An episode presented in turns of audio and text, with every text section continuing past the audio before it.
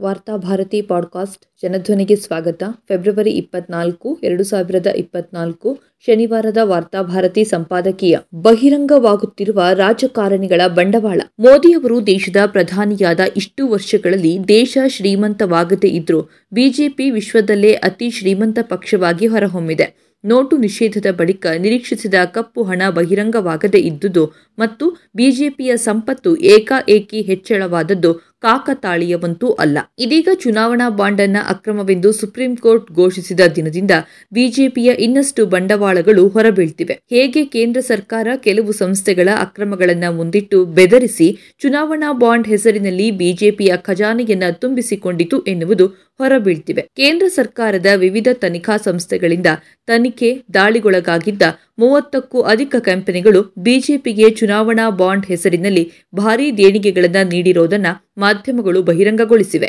ಚುನಾವಣಾ ಬಾಂಡ್ನ ಹೆಸರಿನಲ್ಲಿ ಉಳಿದೆಲ್ಲ ಪಕ್ಷಗಳಿಂದ ಹಲವು ಪಟ್ಟು ಹೆಚ್ಚು ದೇಣಿಗೆಗಳನ್ನು ಸ್ವೀಕರಿಸಿರುವುದು ಬಿಜೆಪಿ. ಎರಡು ಸಾವಿರದ ಇಪ್ಪತ್ತೆರಡರಿಂದ ಇಪ್ಪತ್ಮೂರರ ಪಕ್ಷಗಳ ಆದಾಯವನ್ನ ತುಲನೆ ಮಾಡಿದರೆ ಬಿಜೆಪಿಯು ಭಾರತೀಯ ಕಂಪನಿಗಳಿಂದ ನೂರು ರೂಪಾಯಿ ಸ್ವೀಕರಿಸಿದರೆ ಕಾಂಗ್ರೆಸ್ ಸ್ವೀಕರಿಸಿದ್ದು ಬರೇ ಹತ್ತೊಂಬತ್ತು ಪೈಸೆ ಮತ್ತು ಈ ದೇಣಿಗೆಯನ್ನ ಬಿಜೆಪಿಯು ಕೇಂದ್ರ ಸರ್ಕಾರದ ಬಲದಿಂದಲೇ ತನ್ನದಾಗಿಸಿಕೊಂಡಿದೆ ಎನ್ನುವ ಆರೋಪಗಳು ಕೇಳಿಬರ್ತಿವೆ. ಕೆಲವೊಮ್ಮೆ ತನಿಖಾ ಸಂಸ್ಥೆಗಳ ದಾಳಿಗಳಿಗೆ ಬೆದರಿ ಈ ಕಂಪನಿಗಳು ಬಿಜೆಪಿಗೆ ದೇಣಿಗೆಗಳನ್ನು ನೀಡಿರುವ ಸಾಧ್ಯತೆಗಳಿವೆ. ಹಾಗೆಯೇ ತಮ್ಮ ಅಕ್ರಮಗಳನ್ನು ತನಿಖಾ ಸಂಸ್ಥೆಗಳು ಬಹಿರಂಗಪಡಿಸದಂತೆ ಅವುಗಳ ಬಾಯಿ ಮುಚ್ಚಿಸುವುದಕ್ಕಾಗಿಯೂ ಕೇಂದ್ರ ಸರ್ಕಾರಕ್ಕೆ ದೇಣಿಗೆಗಳನ್ನು ನೀಡಿರುವ ಸಾಧ್ಯತೆಗಳಿವೆ. ಇದೇ ಸಂದರ್ಭದಲ್ಲಿ ತಮ್ಮ ದೇಣಿಗೆಗಳ ಮೂಲಕವೇ ಸರ್ಕಾರದಿಂದ ನೇರ ಪ್ರಯೋಜನಗಳನ್ನು ಪಡೆದುಕೊಂಡಿರುವ ಕಂಪನಿಗಳ ಪಟ್ಟಿ ಬೇರೆಯೇ ಇದೆ. ಮುಂದಿನ ದಿನಗಳಲ್ಲಿ ಆ ವಿವರಗಳೂ ಒಂದೊಂದಾಗಿ ಹೊರಬೀಳುವ ಸಾಧ್ಯತೆಗಳಿವೆ. ಮಧ್ಯಪ್ರದೇಶ ಮೂಲದ ಜೆಕೆ ಅರೋರಾ ಮತ್ತು ಎಕೆ ಅರೋರಾ ಒಡೆತನದ ಸೋಮ್ ಡಿಸ್ಟಿಲರೀಸ್ ಎರಡು ಸಾವಿರದ ಹದಿನೆಂಟರಿಂದ ಹತ್ತೊಂಬತ್ತರಲ್ಲಿ ನಾಲ್ಕು ಕೋಟಿ ರೂಪಾಯಿಗೂ ಅಧಿಕ ದೇಣಿಗೆಯನ್ನು ನೀಡಿತ್ತು. ಎರಡು ಸಾವಿರದ ಇಪ್ಪತ್ತರಲ್ಲಿ ಜಿಎಸ್ಟಿ ಗುಪ್ತಚರ ಅಧಿಕಾರಿಗಳು ಅರೋರಾ ಸೋದರರನ್ನ ಬಂಧಿಸಿದ್ರು. ಅವರು ಸುಮಾರು ಎಂಟು ಕೋಟಿ ರೂಪಾಯಿ ತೆರಿಗೆ ವಂಚನೆಯನ್ನ ಮಾಡಿದ್ದರು ಎಂದು ಅಧಿಕಾರಿಗಳು ಆರೋಪಿಸಿದ್ರು. ಪ್ರಕರಣ ಎಷ್ಟು ಗಂಭೀರವಾಗಿತ್ತು ಎಂದರೆ ಎರಡು ಬಾರಿ ಅವರಿಗೆ ಜಾಮೀನು ತಿರಸ್ಕರಿಸಲಾಗಿತ್ತು. ಆದರೆ ಮೂರನೇ ಬಾರಿ ಜಾಮೀನು ದೊರಕಿತು. ವಿಪರ್ಯಾಸವೆಂದರೆ ಈ ಜಾಮೀನು ಪಡೆದ ಹತ್ತೇ ದಿನಗಳಲ್ಲಿ ಕಂಪನಿ ಬಿಜೆಪಿಗೆ ಒಂದು ಕೋಟಿ ರೂಪಾಯಿಯನ್ನ ದೇಣಿಗೆಯಾಗಿ ನೀಡಿತು.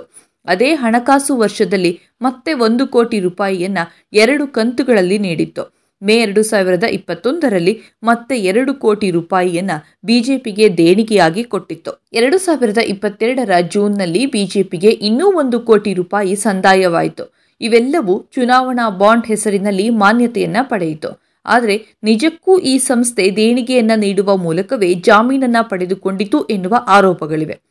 ತನಿಖಾ ಸಂಸ್ಥೆಗಳು ಕ್ರಮ ತೆಗೆದುಕೊಳ್ಳದಂತೆ ನೆರವು ಪಡೆಯುವುದಕ್ಕಾಗಿ ಸರ್ಕಾರಕ್ಕೆ ಈ ಸಂಸ್ಥೆ ಪರೋಕ್ಷವಾಗಿ ತನ್ನ ಹಫ್ತಾವನ್ನ ಒಪ್ಪಿಸುತ್ತಿತ್ತು ಎಂದು ಮಾಧ್ಯಮಗಳು ಇದನ್ನ ವಿಶ್ಲೇಷಿಸಿವೆ. ವಿಪರ್ಯಾಸವೆಂದರೆ ದೇಶದ ಸುಮಾರು ಮೂವತ್ತು ಕಂಪನಿಗಳು ಇದೇ ರೀತಿ ತನಿಖಾ ಸಂಸ್ಥೆಗಳಿಂದ ದಾಳಿಯನ್ನ, ತನಿಖೆಯನ್ನ ಎದುರಿಸುವ ಮೊದಲು ಮತ್ತು ಬಳಿಕ ಬಿಜೆಪಿಯ ಚುನಾವಣಾ ಬಾಂಡ್ ಅನ್ನ ಖರೀದಿಸಿವೆ. ಹೀಗೆ ಬಿಜೆಪಿಯನ್ನ ಅತ್ಯಂತ ಶ್ರೀಮಂತವಾಗಿಸಲು ಹಗಲು ರಾತ್ರಿ ದುಡಿಯುತ್ತಿರುವ ಕೇಂದ್ರ ಸರ್ಕಾರದ ಜೊತೆಗೆ ರಾಜ್ಯಗಳು ತನ್ನ ಹಕ್ಕಿನ ಹಣವನ್ನ ಕೇಳಿದ್ರೆ ಅದು ತಪ್ಪಾಗೋದಾದ್ರೂ ಹೇಗೆ? ಕನಿಷ್ಠ ಕರ್ನಾಟಕ ರಾಜ್ಯಕ್ಕೆ ಬರಬೇಕಾಗಿರುವ ಹಕ್ಕಿನ ಹಣದ ಬಗ್ಗೆ ಮಾತನಾಡುವ ಸಂದರ್ಭದಲ್ಲಿ ಬಿಜೆಪಿ ಸಂಸದರು ಕರ್ನಾಟಕದ ಪರವಾಗಿ ಮಾತನಾಡುವುದು ಕರ್ತವ್ಯವಾಗಿದೆ. ಬೇಕಾದಲ್ಲಿ ಬಿಜೆಪಿಯ ಸಂಸದರೇ ಒಂದಾಗಿ ಕೇಂದ್ರ ಸರ್ಕಾರದೊಂದಿಗೆ ಖಾಸಗಿ ಮಾತುಕತೆ ನಡೆಸಿ ಈ ಬಗ್ಗೆ ಒತ್ತಡ ಹೇರುವ ಅವಕಾಶವಿದೆ. ಆದರೆ ಇಂದು ಬಿಜೆಪಿ ಸಂಸದರು ಕರ್ನಾಟಕಕ್ಕೆ ತೆರಿಗೆ ಹಣ ಬರಬೇಕಾಗಿಲ್ಲ ಎನ್ನುವ ಋಣಾತ್ಮಕ ಮಾತುಗಳನ್ನು ಆಡುತ್ತಾ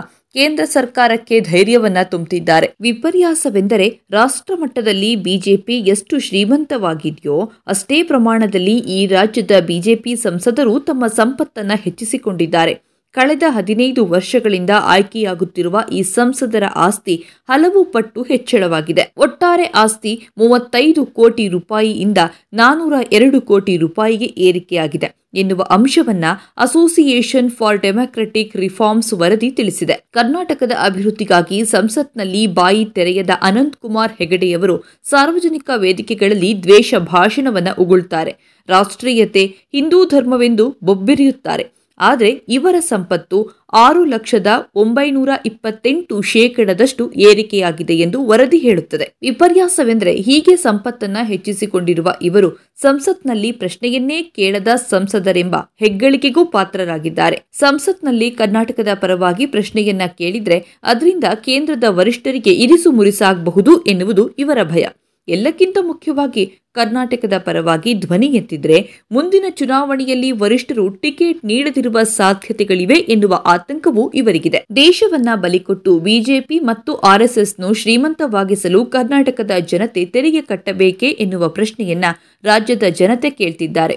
ಜನಸಾಮಾನ್ಯರು ಸಾಲ ಸೂಲಗಳಿಂದ ಕಂಗೆಟ್ಟು ನಿಂತಿರುವಾಗ ಬಿಜೆಪಿ ಸಂಸದರು ತಮ್ಮ ಸಂಪತ್ತನ್ನ ಹಲವು ಪಟ್ಟು ಹೆಚ್ಚಿಸಿಕೊಂಡು ಕರ್ನಾಟಕದ ವಿರುದ್ಧ ಮಾತನಾಡ್ತಿದ್ದಾರೆ. ಕರ್ನಾಟಕಕ್ಕೆ ಸಲ್ಲಬೇಕಾದ ಹಕ್ಕಿನ ತೆರಿಗೆ ಹಣ ಬರದಂತೆ ತಡೆಗೋಡೆಯಾಗಿ ನಿಂತಿದ್ದಾರೆ ಮಾತ್ರವಲ್ಲ ಜನರಿಗೆ ನೀಡಿದ ಗ್ಯಾರಂಟಿಗಳಿಂದ ರಾಜ್ಯ ದಿವಾಳಿಯಾಗುತ್ತಿದೆ ಎಂದು ಹೇಳಿಕೆ ನೀಡುತ್ತಿದ್ದಾರೆ. ಚುನಾವಣೆಯ ಸಂದರ್ಭದಲ್ಲಿ ಪ್ರಧಾನಿ ಮೋದಿಯ ಹೆಸರಿನಲ್ಲಿ, ಅಮಿತ್ ಶಾ ಹೆಸರಿನಲ್ಲಿ, ರಾಮ ಮಂದಿರದ ಹೆಸರಿನಲ್ಲಿ ಮತ ಯಾಚಿಸಿ ಗೆಲ್ಲಬಹುದು ಎನ್ನುವ ಧೈರ್ಯ ಇವರಿಗೆ ಇರುವಂತಿದೆ. ಆದುದರಿಂದಲೇ ಕರ್ನಾಟಕಕ್ಕೆ ಸಲ್ಲಬೇಕಾದ ತೆರಿಗೆಯ ಹಕ್ಕಿನ ಹಣವನ್ನ ಕೇಳುವ ಸಂದರ್ಭದಲ್ಲಿ ಇವರು ಕರ್ನಾಟಕದ ವಿರುದ್ಧ ಹೇಳಿಕೆಗಳನ್ನು ನೀಡುತ್ತಿದ್ದಾರೆ ಜನರಿಗೆ ಗ್ಯಾರಂಟಿಗಳನ್ನು ನೀಡುವುದು ಇವರಿಗೆ ಬೇಡವಾಗಿದೆ. ಈ ಅನ್ಯಾಯವನ್ನ ಜನತೆ ಸಂಘಟಿತರಾಗಿ ಪ್ರಶ್ನಿಸಬೇಕಾಗಿದೆ. ಕರ್ನಾಟಕದ ಹಿತಾಸಕ್ತಿಯೇ ಈ ಬಾರಿಯ ಲೋಕಸಭಾ ಚುನಾವಣೆಯ ವಿಷಯವಾಗಬೇಕಾಗಿದೆ. ರಾಜಕೀಯ ನಾಯಕರ ಬಂಡವಾಳ ಈ ಚುನಾವಣೆಯ ಫಲಿತಾಂಶದಲ್ಲಿ ಬಹಿರಂಗವಾಗಬೇಕಾಗಿದೆ.